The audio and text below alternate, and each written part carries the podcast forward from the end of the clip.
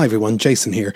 On May the 14th, Stephen and myself will be appearing with the one and only Mark Lewisohn at the Pavilion Theatre in Laoghaire, Dublin. We're going to be celebrating 60 years of a hard day's night, and we would love you to join us. For tickets, go to paviliontheatre.ie or nothingisrealpod.com. Hey, I'm Ryan Reynolds. Recently, I asked Mint Mobile's legal team if big wireless companies are allowed to raise prices due to inflation. They said yes. And then when I asked if raising prices technically violates those onerous two year contracts, they said, What the f are you talking about, you insane Hollywood ass? F- So to recap, we're cutting the price of Mint Unlimited from $30 a month to just $15 a month. Give it a try at mintmobile.com slash switch. $45 upfront for three months plus taxes and fees. Promo for new customers for limited time. Unlimited more than 40 gigabytes per month. Slows. Full terms at mintmobile.com.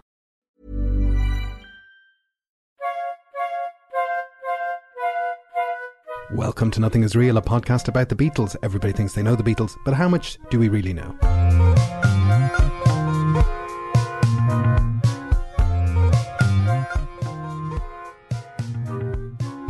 My name is Jason Carty, My name's Stephen Cockcroft. and we are live on tape from Dublin.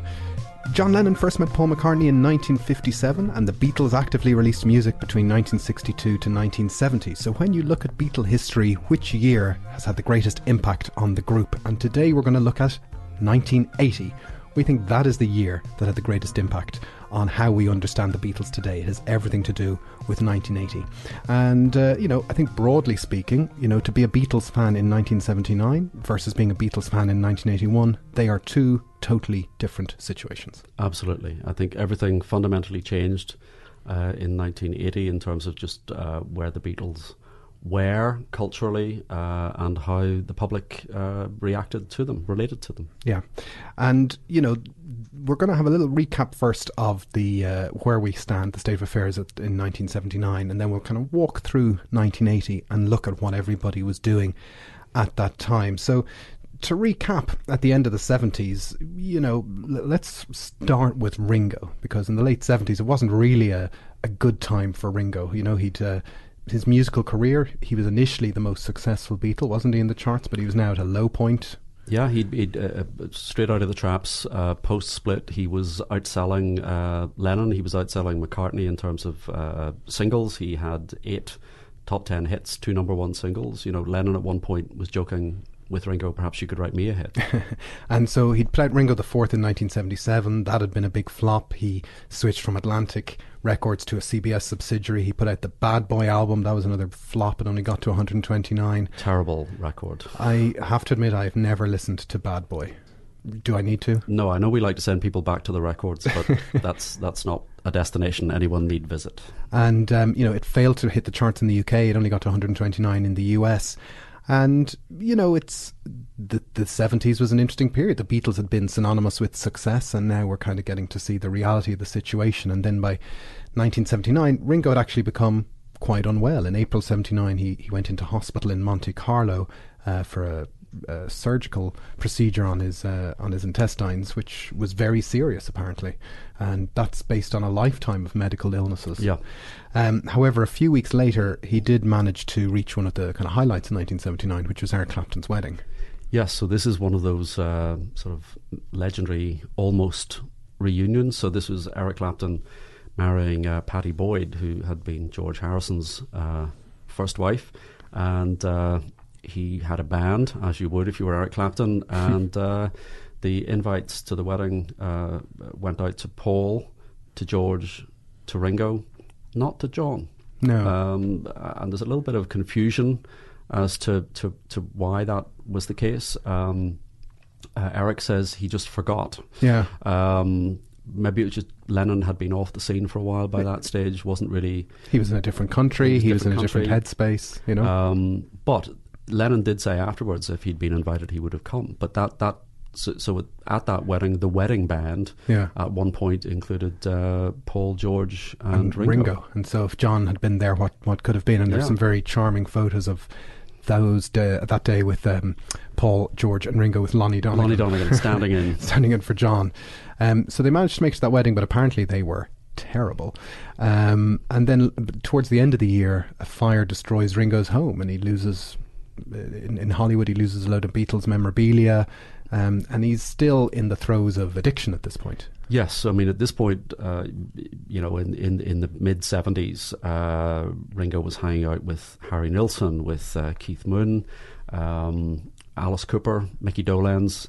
Uh, they called themselves the Hollywood Vampires, vampires. and uh, he he made the comment: we weren't musicians dabbling in drugs and alcohol; we were junkies dabbling in music. Yeah, and I saw a clip recently of uh, Ringo and Keith Moon being phenomenally drunk, and it's you know they're being funny and charming, but it's deeply sad, particularly Yeah. as you know Keith Moon was only 32 when he died in 1978. So, you know, it's uh, I think as the years go by, what seemed at the time to be incredible Yes, hijinks, amusing rock and roll Mm. behavior. you now kind of look back and think, you know, Ringo has said he lost years of his life. He just Yeah. didn't know what was going on. So by the time we get to the end of 79, Ringo is not in a good place commercially, critically, and in, in terms of his, his health. What's George up to? George, uh, again, George started off well in the 70s. You got All Things Must Pass, Concert for Bangladesh. Um, uh, the, the 74 tour of America is probably the downturn for him. Uh, he's got laryngitis. The tour is very badly received. Um, a sort of a very infamous uh, takedown uh, in Rolling Stone uh, that he, he he was always quite bitter about. Um, so his, his commercial stock is on the slide. Uh, extra texture is is not uh, regarded well, doesn't sell well. But he had started to make a little bit of a comeback. He formed his own record label, signed up uh, with uh, Warner Brothers after a bit of a false start with A and M. A couple of hit singles in America in '76. This song, Crackerbox Palace, interestingly, not charting in in uh, the UK at all. Very much now focused on. On the US uh, market. He's appearing on Saturday Night Live. Yep. He's appearing on Soul Train. Um, so that that period, sort of seventy six, is a little bit of a, an upward swing, but certainly nothing like uh, the highlights of of the early seventies. And his career sort of drifting slightly towards the end of the decade. 1979, he's got that uh, eponymous album, George Harrison. Very commercial, poppy sound. Yeah, he has a Um, producer in. uh, yeah, he's got Russ uh, Titelman in, and the idea is clearly uh, we're, we're, we're going to try and get him a hit in the American market. And it, it, it, I, I never really, you know, had top 20 hit uh, with the album, uh, top 20 hit with the single Blow Away, but it just doesn't really uh, uh, click. Yes. Um, so, uh, and I think with hindsight, I think you can say that's really the beginning of his sort of retreat. Yes. He's less and less interested in um, the music business. He's got other interests. He's uh, hanging out with Formula One racing drivers. Well, the other big business interest in 79 is. is the Python. Python. Uh, so he, he funds Life of Brian. That leads to the formation of handmade films eventually. So he's he's got other interests. Yeah. And if you were to probably meet George Harrison at the end of 1979, he'd probably say he's happy. He's got a new son, Yep. he's in a stable marriage.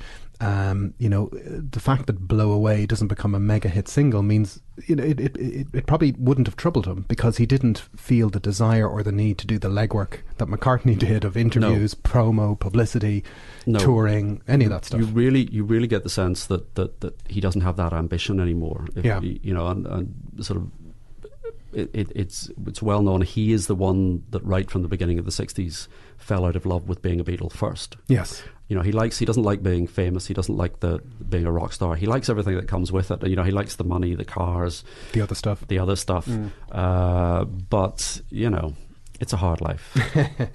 So then we get on to um, Paul McCartney. Do we really need to talk about Paul's 70s? How long have we got? there could be a podcast in themselves. No, please. No, all right, fair enough.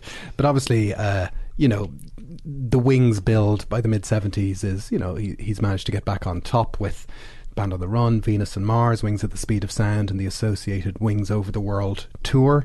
Towards the end of the 70s, though, you know, there's a there's a bit of a retreat. Um, James uh, McCartney is born at the end of 1977, and that kind of curtails touring a little bit because I think there were plans to tour um, before they realised that uh, James was coming along. Um, he put out the London Town, Wings put out the London Town album in 1978, and then in 78 they were down to a trio, so they re expanded to a five piece again for the last lineup of Wings, with um, Holly and Juber joining in on uh, drums and guitar. They were two excellent session players, so that kind of last incarnation of Wings which if we ever get it back to the egg reissue, Yeah. we might talk about again. But that was a very strong version of Wings, and because they were session players, they were potentially there for the long term. There wasn't any plan that Wings were going anywhere. They were brought in as equal partners. Um, uh, Paul re-signed to Columbia Records in the US for 1979, so there was this big commercial push for his first album on Columbia in the US, which was Back to the Egg. And Back to the Egg, it just doesn't. He starts to kind of slip out of the the kind of the, the culture for a bit. He's it doesn't have any breakthrough hit. There's you can No. pick up any Paul McCartney album from the seventies, and if you're a very casual fan, you'll recognise a Yeah. song or two. Yeah. I think if you're a casual Paul McCartney fan, you look at the back of Back to the Egg. There's not really going to be anything you recognise particularly. No. I mean the single from that lineup was uh, "Good Night Tonight," Yeah. which doesn't appear on the album. Yeah. um, and I think at this stage, uh, with hindsight, McCartney doesn't talk particularly favourably about "Back to the Egg." I mean, I personally, uh, and I know you, I love I Back to the Egg. love "Back to the Egg" as well. I think it's one of his strongest uh, Yeah. uh, solo albums, but. He seems to sort of lose a little bit of confidence, maybe um, at that stage. I think that's my my take on it. Yes. Anyway, um, the interesting thing is that final tour, that final Wings UK tour, he's starting to reintroduce Well, Beatles songs. That is the thing. So he does get back on the road. Mm. So you know, they he'd finished the mega, you know, proving himself world tour in '76. He had been, you know, he's not shy about getting back onto the road, and he eventually gets back on the road in the UK at the end of '79, and he's playing modest enough venues, but Mm-hmm. they're they're full houses. Um, he's got a span of songs. He's playing, you know, things like "Hot as Sun" from the very first McCartney album. He's coming on stage and opening with "Gotta Get You Into My Life" with a horn section. Um, you know the, the the the band is ready to go for the next phase of touring in 1980, which we'll tou- touch upon in a second. But you know he's he's got a new version of Wings. He's got a set list. He's got a new album. He's he's figuring out what's uh, what's going on, and so he finishes the year uh, playing the concerts for the people of Kampuchea. yeah. Um, and you know that gives you an idea of what a 1980s Paul McCartney tour would have looked like. Yes. Um, it's a, there are some very good uh, bootlegs. I mean, I think those tours, some of those concerts were recorded. So, as you Yeah. say, if there's a box set for Back to the Egg, that that's sort of what we're. Yeah, and he also how we get. plays Glasgow on that tour, where the live version of Coming Up is recorded, Yes. and that's in the, right at the end of '79 as well. Yeah. So he's just doing what he's doing, but Wings don't look like they're going anywhere. No, I mean, uh, Wing, Wings are still uh, a functioning band, and this is the latest incarnation. And uh, uh, can we talk a little bit about Kampuchea concert? Yeah, sure. Um, I'm old enough to remember this being uh, uh, trailed, uh, uh, the build up uh, to this. So, for, for people that don't know, it was a series of concerts acro- in London across a number of days. So, you had people like the Pretenders, you had the Queen, you had uh, The Who, the Who, Elvis Costello playing, Elvis Costello. Um, A Rockpile. with Robert Plant. With Robert turned Plant, up. yeah. So th- there was a series of concerts to raise money for, I suppose, uh, the phrase is the boat people Mm-hmm. uh, from Kampuchea. These are refugees fleeing from uh, Cambodia, stroke uh, Kampuchea. And um, I am I am old enough to remember. I don't remember the concerts. I remember Blue Peter having an appeal at the same time Well, there for you the go. same charity. Um, so uh, th- this was something that the the UN, uh, I think Kurt Waldheim was the, uh, the the Secretary General, and he had earlier in the year he had been talking about uh, you know if the Beatles could get back together, uh, that would be great, and we could raise lots of money, and there was a sort of build up of pressure there to the extent that there were sort of newspaper headlines uh, saying the Beatles are getting back together again. They're going to be a concert. It's going to be a concert. Um, in fact, what we had with these concerts in in in London. Um, Graeme Thomson, in his biography uh, Behind the Locked Door of George Harrison, says that George and Ringo were on board, not for a reunion, but to appear uh, at the concert. Now, I've not read that anywhere else. Yes. Um, given, you know, I, I can see Ringo being prepared to. To, to step up and uh, come on stage with with Paul, uh, I I don't know about George and his state of mind at that time, but Thomson is very clear. But when the publicity started to be around the lines of "It's the Beatles, it's the Beatles," he says they both sort of backtracked. Yeah. Um, Lennon, I think, uh, we talk a little bit about where Lennon was in, in the late 70s, but I don't think he was ever uh, really on board. But I do recall would either have been the NME or Melody Maker doing a little review of the various concerts, including the Wings, the final one, and being very scathing about the fact that you know uh, we all were waiting for somebody to come on, but you know I think Billy Connolly was the compere, and he was teasing the audience by saying, "Oh, I don't want to get you excited, but I've just seen the Applejacks backstage," and um, but the NME very critical. You know, at the end of the night, no sign of a, and I Yeah. think they talk about you know a, a thin-lipped, pointy-nosed cattle farmer with his Japanese wife was a no-show. I mean, a very kind of scathing, mean, uh, uh, take on that. But uh, Lennon at that stage, I, I don't think he was in a place where he would have been interested. Um, But what Paul did have in his back pocket at the end of 79 was the McCartney 2 album, yeah, which he had recorded in August on his own on a few, about a three week break from, from General Wings activity. And there'd been a clue at the end of 79 about what was coming because Wonderful Christmas Time had made its debut. yeah, uh, which is you know recorded as part of the McCartney Two sessions. It comes out as a single, not credited to Wings, but has Wings in the video. in the video, yeah. and uh, so it's kind of seen as a kind of a standalone, one-off novelty, and so it's not really known yet that he's got more of that kind of in the can. Yes, single, uh, one man band madness in the can. So for John Lennon, the end of 1979, people have just assumed that he's retired.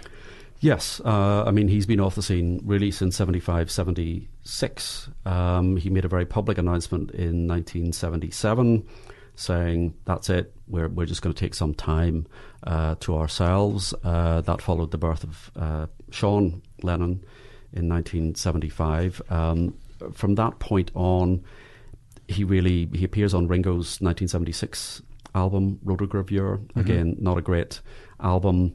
Uh, there's a track uh, "Cooking in the Kitchen of Love," which is a very kind of perfunctory uh, Lennon song, uh, just the kind of thing you imagine he might write and give away uh, to Ringo. But that's his last appearance Yeah. of the 70s in a recording studio. He's dabbled with bits and pieces. Um, he famously also went through that kind of uh, lost weekend period where he too is hanging out with Keith Moon, Harry Nilsson. He had the good sense to to get back Yeah. uh, off uh, back away from that and. Um, he sort of returns to domestic life with Yoko.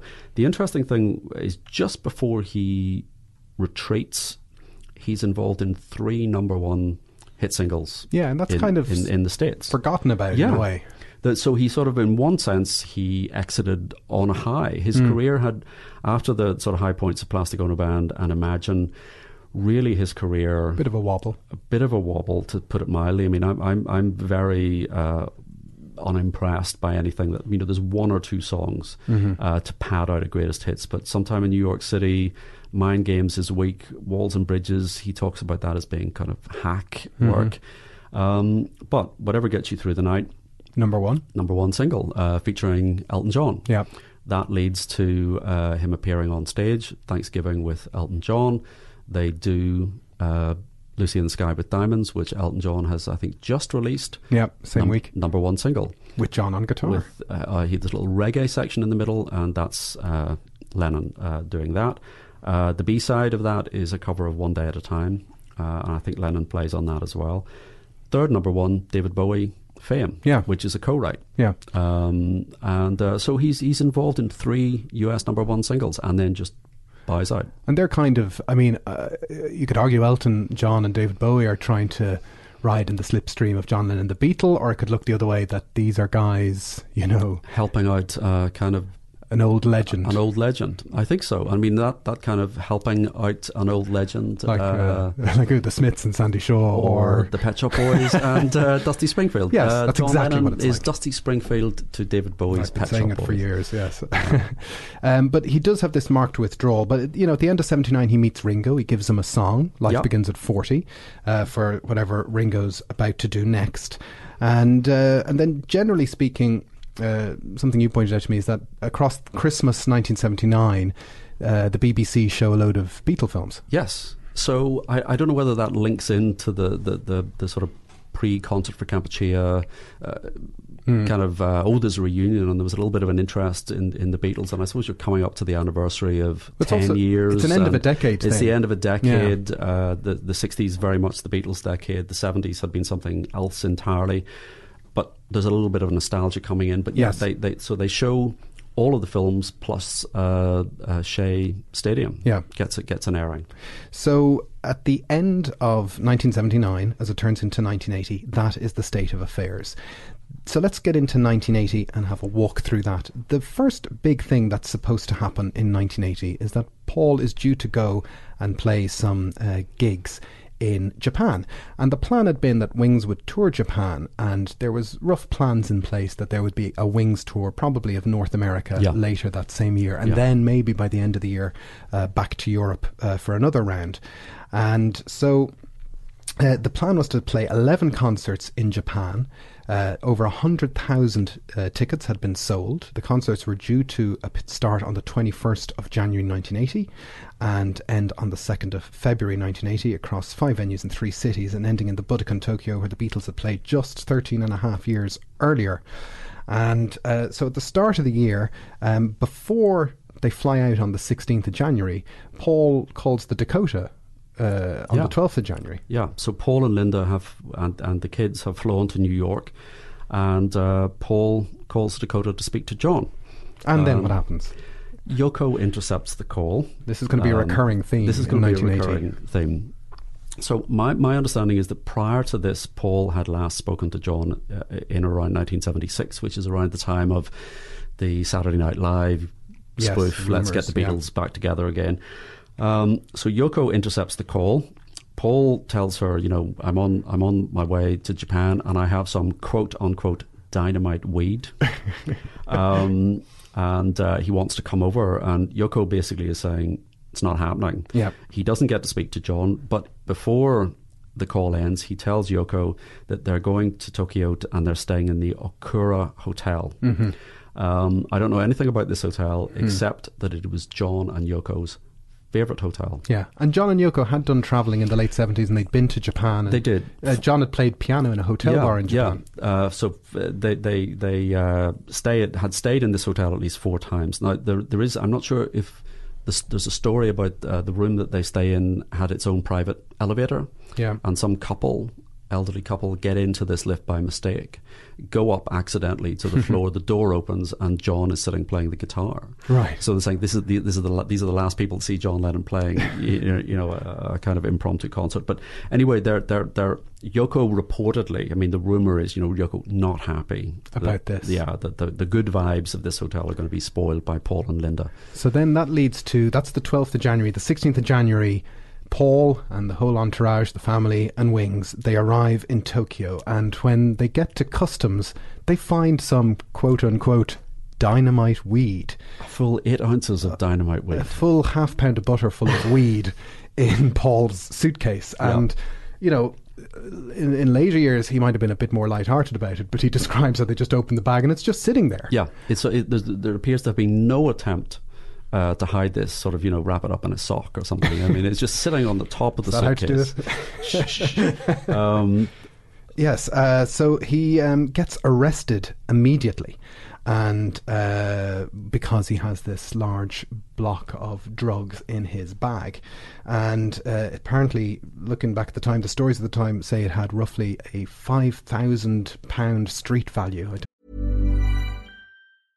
Ready to pop the question? The jewelers at BlueNile.com have got sparkle down to a science with beautiful lab grown diamonds worthy of your most brilliant moments. Their lab grown diamonds are independently graded and guaranteed identical to natural diamonds, and they're ready to ship to your door. Go to BlueNile.com and use promo code LISTEN to get $50 off your purchase of $500 or more. That's code LISTEN at BlueNile.com for $50 off. BlueNile.com code LISTEN. Planning for your next trip? Elevate your travel style with Quince. Quince has all the jet setting essentials you'll want for your next getaway, like European linen, premium luggage options, buttery soft Italian leather bags, and so much more. And is all priced at 50 to 80% less than similar brands. Plus, Quince only works with factories that use safe and ethical manufacturing practices. Pack your bags with high-quality essentials you'll be wearing for vacations to come with Quince. Go to quince.com slash pack for free shipping and 365-day returns. Yeah. So I don't know how true that is, which would be about 30,000 euros in today's money of, Um, uh, of dynamite weed in So, his bag. uh, and, and his immediate defence is it was for my own personal consumption. Yeah. All thirty thousand pounds worth of the dynamite weed. Quite possible, knowing Uh, how well, Paul, how bleary eyed he was at yes, the time. In, in the seventies, that's entirely possible. Um, but he is arrested and he's put in jail where he spends the next uh, eight nights, isn't it? yeah. And immediately the, the tour is cancelled, 100,000 tickets gone. And, uh, you know, there are rumours that develop after time that somehow Yoko is involved in this arrest. Yes. And I think they are just rumours. They are just rumours, They're and I probably fed on the anti Yoko sentiment that E- permeates exactly. our culture Paul- unfairly. Paul has been very quick to to say he doesn't he doesn't believe any of that. But Yes. um, one thing, this is the first time that Paul McCartney has been behind bars since 1960 Oh, yes. in Hamburg when they set fire to allegedly set fire to the Bambi Kino by lighting a uh, by lighting a condom That's a on, quite a- on, on the wall. It's quite a rap sheet he's got. so, so uh, you know, you've you've got the East, uh, John Eastman, his brother-in-law, is flying to Tokyo. There's a whole sort of uh, uh, you know, this Diplomatic. diplomatic Yeah. uh, incident here because you, you know the, the the British consul is involved. This is a top news story. This is going on for several days. Yes. The story is Paul McCartney faces seven years uh, in a in a Japanese prison. They're looking. Clearly, the authorities are looking for some way to defuse this, and they're Yes. saying, "Well, he hadn't passed through customs, so maybe we could raise the argument that uh, you know he hadn't quite landed, or we could just deport him." Yeah. And there's a lot of sort of frantic uh, uh, uh, behind the scenes activity. One uh, uh, uh, thing is there was a death as a result of this. Oh. There was a fan yes, yes. called Kenneth Lambert, and Kenneth Lambert uh, was shot dead by police at Miami airport when he turned up with a gun, trying to get on a plane uh, to go and rescue Paul in Tokyo. My goodness. So this is a kind of, uh, you know, the craziness that of the Beatle years still kind of hanging around. There is bad mojo There is in the air. bad mojo uh, kicking around. Okay. And so, 16th, he's arrested. Uh, he's there for eight days. There's a big unknown quantity about, you know, what's going to happen to him. Is he staying? Is he going? What deal is going to be cut? After five days, Wings leave. Yeah. Uh, the other members of Wings leave. Denny Laine heads to the south of France and does a deal for a solo record, which, you know, kind of comes back to destroy the relationship Yeah, between Paul. Paul extremely unhappy. Yeah. Uh, about this. And uh, five days into incarceration, there's a telegram of support, isn't there? Yeah, from, George, Olivia, and Dhani. it's great that that's what it takes for George to give Paul a, bit thumbs a up. Well, now that, rapprochement. now you've been now you've had your five nights in jail. now that you're in prison, Yeah. yeah, I'll, I'm- I'll- I'm happy to I'll- be your mate that, that makes me smile. Famously, George or, or Paul says that um, you know these were the first nights he had ever spent apart from Linda since 1969. Yeah. and you know, again, he talks about it in the Wingspan documentary in whatever that was, 2001, where he, he, he- in his Paul manner casts a rosy glow on. Well, you know, I tried to get on with the other prisoners and I tried to sing songs and we had jokes, but I didn't really know what was happening on the outside. And he writes a book, he does, doesn't he? Or is, is it in prison or when he comes out of prison? He's, when he comes out of prison, he, he kind of commits this uh, uh, to writing uh, with his his his sort of a diary, uh, which is called Uh, Japanese Jailbird. there you go. Um, you know, a little subtle. Uh, But he's never released it. But he's apparently locked it in a vault well, we're looking forward to seeing that someday. in in fifty years' time. In 50 years' when time. he he um, is unwell. In, in, in terms of in, in terms of uh, uh, sort of the rumours, there's Howie Casey, Yeah, who is a musician that was sort of goes all the way back uh, to sort of um, Liverpool. Liverpool. and- He, he's the musician that said, uh, "Don't bring the Beatles to Hamburg. They're a terrible band. They're they're no good." But he was he was actually touring as part of the horn section in Mm. Wings, and his take on this is that Paul was taking the rap for Linda. yes. That this was actually that Linda was the one who was sort of most devoted to the dynamite weed, Hmm. even more so than Paul, and that it was her suitcase, and that it was she had just uh, slipped this into the suitcase. Yes. Um, and, and that's his take on it. Steve Holly, Yeah. uh, his take is that he thinks that possibly consciously or subconsciously Paul wanted to scupper the tour. Yeah. Um, that he hadn't been particularly enamored with the, the live band and the live performances Mm-hmm. and was really kind of growing tired of the Wings.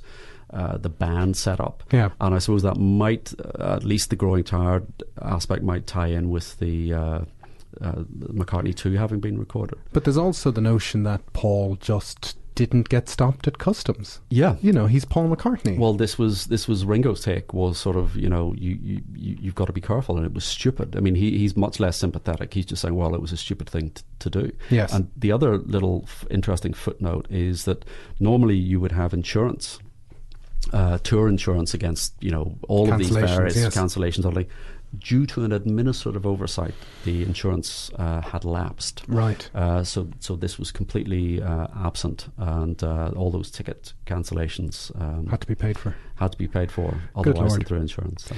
Uh, and so that one incident of having the weed, getting arrested, means that Wings will never play live again. Yeah, So there's never another Wings concert after that.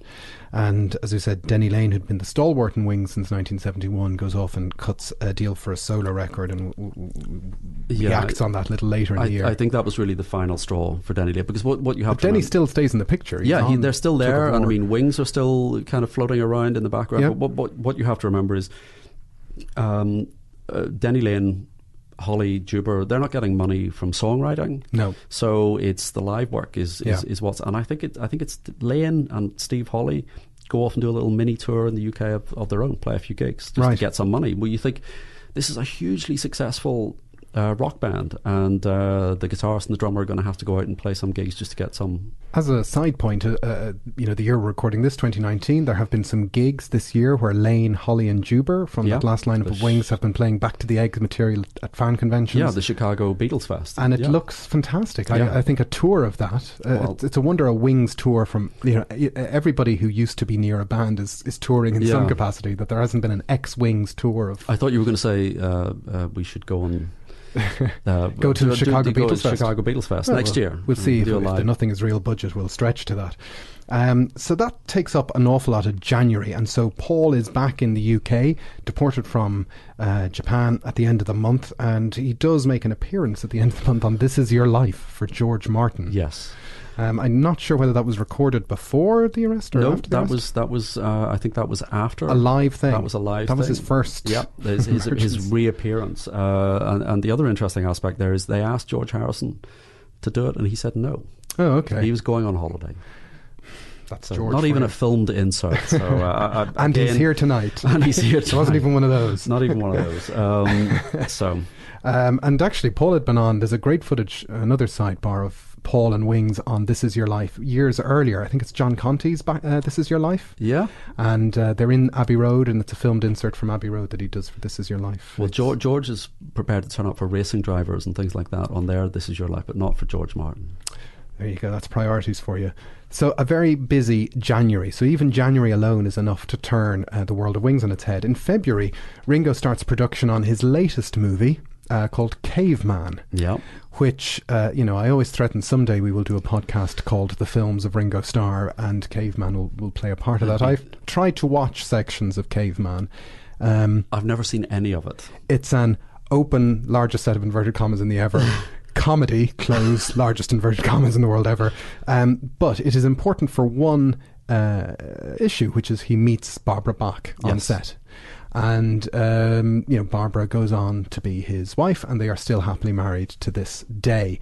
Um, it's, it's an odd film, and it's. No dialogue. It's got very little dialogue, and it's set in prehistoric times, and all sorts of capers Dennis happen. Quaid in that? Uh, possibly, it's, Yeah. it's it's been a while. Um, uh, you Because know, I think I think Dennis Quaid possibly also not a good influence. Ringo and Dennis Quaid hanging out together. right? Yes, Yeah. yes. Well, he's still, um, you know, uh, uh, we'll come back to this again later on. Ringo and Barbara are both, uh, f- you know, Fond of a drink. Yes, they are alcoholics and have addiction issues at this point in time. Um, so then, as the year progresses, in March, uh, I think March is when George starts to work in his own Friar Park Studios on his next solo album. Yeah, so he's he's uh, still contracted to uh, to Warner Brothers. Uh, has another album to deliver, and he starts the sessions for that next uh, that next album. yeah. Uh, sort of fairly sporadically, he'll work on that uh, over the next uh, year, Yeah. effectively. And you know, it's it's um, it's interesting that you know George's estate where he lived, Friar Park. You know, beautiful. Whenever we see it in any of the George documentaries, it's a Mm-hmm. beautiful part of the world, and to have his own studios, that uh, it's tantalising to think about what is hanging around in the Friar Park archives. Yes, I mean, I, I think by all accounts, it's it's a very extensive uh, archive, Yeah. and uh, frustratingly little, Yes. I, I think, has, has has emerged. Well, another side point: Early Takes Volume One Yeah. is possibly my favourite George Harrison album on certain days. Yes, it's a fantastic album. It's that stripped back uh, uh, uh, takes on, on, on those sort of slightly overproduced uh, All Things Must Pass. Yeah.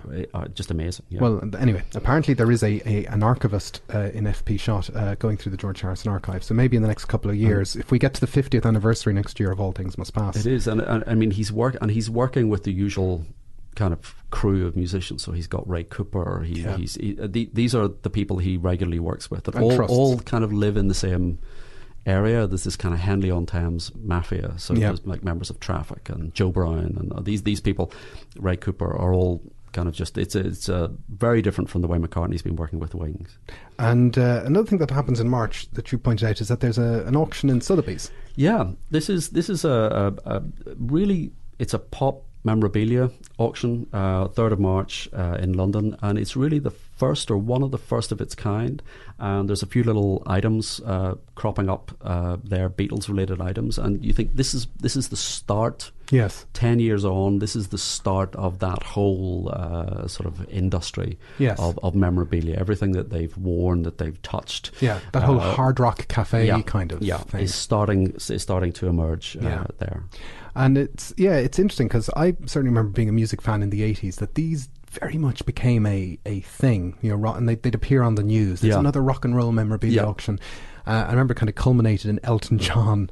Do you remember this? His He had- entire wardrobe. He he, he said he, he basically um, sold off his entire house full of archival material about 1988, and it Hmm. was a big kind of three or four day Sotheby's thing. So this definitely becomes a thing. And there's actually um, a few years later in 83, 84, the host of Saturday Night Live is none other than Ringo Starr. Mm-hmm. And we might talk more about Saturday Night Live someday. But the, the the opening sketch on the show is set in an auction house, and the next lot to be wheeled on is Ringo Starr, and we're going to auction this genuine piece of Beatles memorabilia. And no one bids. Is that the? Uh, Uh, that could be the joke, yes. yeah. I, I, I it's with Martin Short. It's hard to find the joke. yeah, that's right. Actually, He's Martin, the auctioneer. That's right. He is So the it's auctioneer. probably not a very funny Martin sketch. Short, who has done sketches with many, with fifty percent of the Beatles. Yeah, Um, none of them. Funny. we love Martin Short. I love We don't Martin love Short. Martin This is one of the things that uh, myself and Stephen disagree with on quite, uh, quite uh, viciously. Anyway, let's. um, so that's March, and at the end of March, the Rarities LP comes out in the US. Yes. And, you know, it's interesting because we talked in the compilations episode that there's lots of repackaging going on in the late 70s, early 80s. And Rarities is something that perhaps should have been more important than another Love Songs compilation. It's it's it's a peculiar it's a peculiar album because there are two albums. There's a US version and there's a UK version. So Yeah. they whenever they boxed up all of the, uh, the, the, the the official releases, they put in this EMI in the UK added rarities. So, so it had things like the German version of uh, "I Want to Hold Your Hand" Mm-hmm. and "She Loves You" and and various uh, different takes, things like that. And they were absolutely adamant: this is only ever going to be available in this box set. You Yeah. must shell out for this box set. And then once the box set had sold out, then they thought, well, we'll just release this. So that's where they learned to do that thing they've been doing ever they since. uh, in in America, of course, what was appearing on the UK rarities uh, was comprised of quite a few American-only mixes. So that, that wouldn't have worked in America as a rarities album. So they they they then produced this this, and it is actually very interesting. And if you do, I would recommend people go out and try and find it. It's, it's um, you know, so you've got slightly different different take, different edit of Penny Lane. You've got a different edit of I Am the Walrus. Um, interestingly, they also make an entire track out of the final run out groove of Sergeant Pepper, which never appeared on the Sergeant Pepper. No, I didn't uh, know that uh, yeah. till a couple of years ago. So the- they actually think, well, we can squeeze another uh, track out of that. So they just put that little piece of gibberish. that's the best bit of Sergeant Pepper. It is. It's the highlight. um, but it's interesting because you know you talk about this kind of commodification of rock and roll that they're trying to you know there's the rock and roll memorabilia auctions. You know we're, we're starting to look at how do you repackage this material? Yeah. How do you repackage the stuff that's not the original stuff? Exactly. And it's it's it's all a bit amateurish because it's uncharted territory. But again, it's uncharted territory that has the Beatles' name on it, which is what they were best at. So then we go into April 1980, and on the 11th of uh, April 1980, um, the best thing happens ever, which is the release of Coming Up by Paul McCartney. And I've spoken about being a Paul fan. Uh, I think I might have mentioned that I- I- before. you hide that well. It doesn't come across. But I certainly think uh, Coming Up is a phenomenal achievement. And I'm talking about the studio version. Um, and uh, it's a single I love very much. And I, I probably have a personal connection to it because even though I was a small child at the time, uh, it's the first time I saw Paul McCartney. I saw the video on Kenny Everett's video show. Yeah. Uh, and I, I went back and looked. Your uh, parents were allowing you to watch the Kenny Everett show. yeah, I know. And uh, that's a, a low bar. So I would have been. Too late to call social services. That, that was on the Kenny Everett video show on the 14th of April, uh, 1980. that I was probably watching that too. So we were probably watching that together, and I remember thinking, uh, you know, this is a this is a fantastic thing. I was too young to realize that I needed to go and buy it or to what was going Yeah. on, and it was only when I saw it again a few years This, later. this is the video where Paul appears uh, multiple versions of himself. yes, and it's The Plastic Macs. the Plastic Macs, and he's dressed as Ron Mael uh, from Sparks, and he's Yeah. dressed as Neil Young and Buddy Holly, and he's dressed as Beatle Paul, and it's a technologically quite sophisticated At video. the time, yeah, and is that a, is that a, a, a nod To the Plastic Ono Band? Band? I wondered. I would think that if you're us, you would say yes, but if you're Paul, you would say what? you know, because they don't seem to think about this stuff No. as much as we do. But you know, coming up is uh, a great single, and it's one of these songs I think that. You know, I personally think it's great because it's a great recording. It's a great record. It's a great record. It's kind of flimsy almost in terms of the actual songwriting. Yeah. Uh, although we can come back to that in a sec. Um, but you know, it's the actual recording where Paul is playing almost everything himself. It is. It's it, and it's it, it's this uh, the, these kind of keyboards and uh, that that that very modern sound for 19 and it's like nothing he has done before. No, and it's under the Paul McCartney Yeah. banner. It's not Yeah. under the Wings banner. Although in the US it seemed as a little too far out there, and so a live version by Wings is put on the B side, Yeah. and that gets flipped over to be the A side in the Yeah. US, and that becomes number one. Uh, and that, yeah, yeah. And, and it, it can be at a, a, a, you know, I've noticed on message boards and things, you can find out where somebody's from by asking them what version of Coming Up do they like, you know, the live version or the studio version. Um, but it's it's it's it's literally the crossroads song where you know it's it's like a metaphor. Wings are on one side. Yeah. This is how Wings would do it. Paul's on the other side saying, "Well, this is how Paul would do it," and Which uh, do you prefer? You can decide which one you prefer. But it's a it's a, a, a sensational song, and there's a great cover version um, by the uh, lead singer of Hot Chip, who put it out a few Okay. years ago, and I'm embarrassed now because his name has just escaped my brain. Um, but it's well worth checking out where he slows it right down, plays it very acoustically, very straight, and actually you think, in, oh, in the style of a John Lewis ad. Oh, now you've ruined it. Um, but that video that uh, Alexis Taylor, that's just been, that's his name, um, very nice. And, you know, Hot Chip also plug into, they're big McCartney 2 fans because they're the people Hmm. Yeah. who take another McCartney 2 track, Temporary Secretary, and put it into DJ sets. Um, but that video, as I said, is on the Kenny Everett show on the 14th of April 1980. And the video is also seen uh, on Saturday Night Live on the 17th of May 1980. And you have to wonder, maybe Lennon saw that video? We know he heard the song we know car. he heard the song. Uh, his uh, uh, assistant, personal assistant, uh, Fred Seaman, who, you know, take everything he says with a pinch of salt. Uh, if you've read any of his books, but he says that John heard the song on the radio Hmm. uh, for the first time on the 13th of April, which would have been two days after it was released. Okay. Um, and certainly Lennon talks about uh, you know this is a this is a good piece of work is how he describes it. Yes. Um, and I, I know you and I had that discussion about where I was saying, oh well, maybe he heard the live, But he didn't hear the but live he version. didn't. It was the studio version that Yeah. he was particularly. Uh, and he explicitly said he Yeah. loves that crazy studio version, and uh, so he hears that song, and he, he he still might have heard it a few, seen it again a few weeks later on uh, on Saturday Night Live. We, we we don't know for sure, but you know it, it's it's possible. Um, and the thing I've I've wondered is, you know, did what happened? You know, coming up was a massive hit, and it Yeah. is a great song, but did the publicity from January after coming off the back end hmm. of a very sort of beige 1979 back to the egg yeah. did the publicity in January put Paul McCartney back in the public consciousness and people were like they might have thought oh this is the song that this is his inspiration post Japan even though it was recorded before Japan Well, yeah, I mean, I think that, that, that that old chestnut about you know no such thing as bad publicity. You know, it's kind Yeah. of maybe suddenly McCartney's a little bit edgy. yeah You know, uh, Wings. 1976 were a kind of hard rocking band. Yep. Uh, Wings Over America, you know, very kind of it's a it's a rock album. yes Then suddenly you, you've got 1978. You've got London Town, a lot of keyboards. It's a that's a kind of mishmash of styles. But the, but the big hits are with a little luck. Yep. London Town, Mull of Kintyre Yeah. is is end of From the sessions, '77. So the Wings have really become desperately uncool. Yes. And I mean, I remember buying London Town and being mocked mercilessly by everybody, everybody in my class at school for, for, for, for liking Paul McCartney and Wings. So they were deeply, deeply uncool.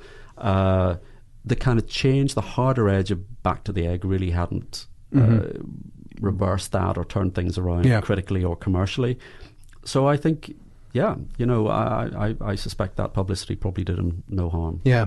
And so Lennon hears this song, and, you know, there's a lot of other songs in the ether. I'm kind of looking at, you know, stuff that was out at the time, but, uh, you know, like at the start of that year, you have hits on the radio like Refugee by Tom Petty, Billy Joel's Glass Houses comes out in March, uh, Pete Townshend's Empty Glass is a, is a big hit album uh, in, in, in that springtime as well, Crazy Little Thing Called Love. These are all big hits that are on the radio. We know John was also listening to Kate Bush and a few other people. Yeah, he's he's he's maybe not producing records, Yeah. but he's listening. He is listening, He is and he's he's he's reading about people. He's getting his Sparks, assistant. big fan of Sparks. Well, who who isn't? And uh, you know, and, and he's listening to Paul, and he's Yeah. getting his assistant to pull these records. So his his antenna is definitely up at this point in 1980, and all of these things eventually uh, come to a head for him. But we are going to talk about those in the second part of our podcast on 1980 because it is such a huge year uh, we need to break this into two episodes. So join us again on the next time. We're going to talk about the rest of 1980. Uh, please stay in touch with us in the usual places on Twitter at BeatlesPod. Uh, join the Facebook group. Look for Nothing Is Real on Facebook, and uh, please leave a nice review with whatever uh, uh, podcast app or platform that you're listening to us on.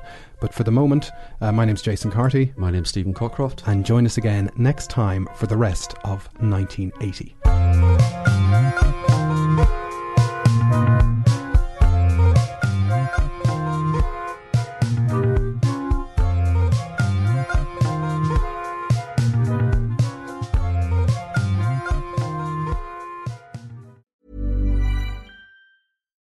Deserves the best, and there's no better place to shop for Mother's Day than Whole Foods Market. They're your destination for unbeatable savings, from premium gifts to show-stopping flowers and irresistible desserts. Start by saving 33% with Prime on all body care and candles. Then get a 15-stem bunch of tulips for just $9.99 each with Prime. Round out Mom's menu with festive rosé, irresistible berry chantilly cake, and more special treats. Come celebrate Mother's Day at Whole Foods Market. Thanks for listening to Nothing Is Real. We hope you enjoyed today's episode, and if you did, why not become a member? You'll get access to ad-free content, bonus episodes, and so much more. Follow the link in the show notes, sign up on Acast Plus, or visit our website, nothingisrealpod.com.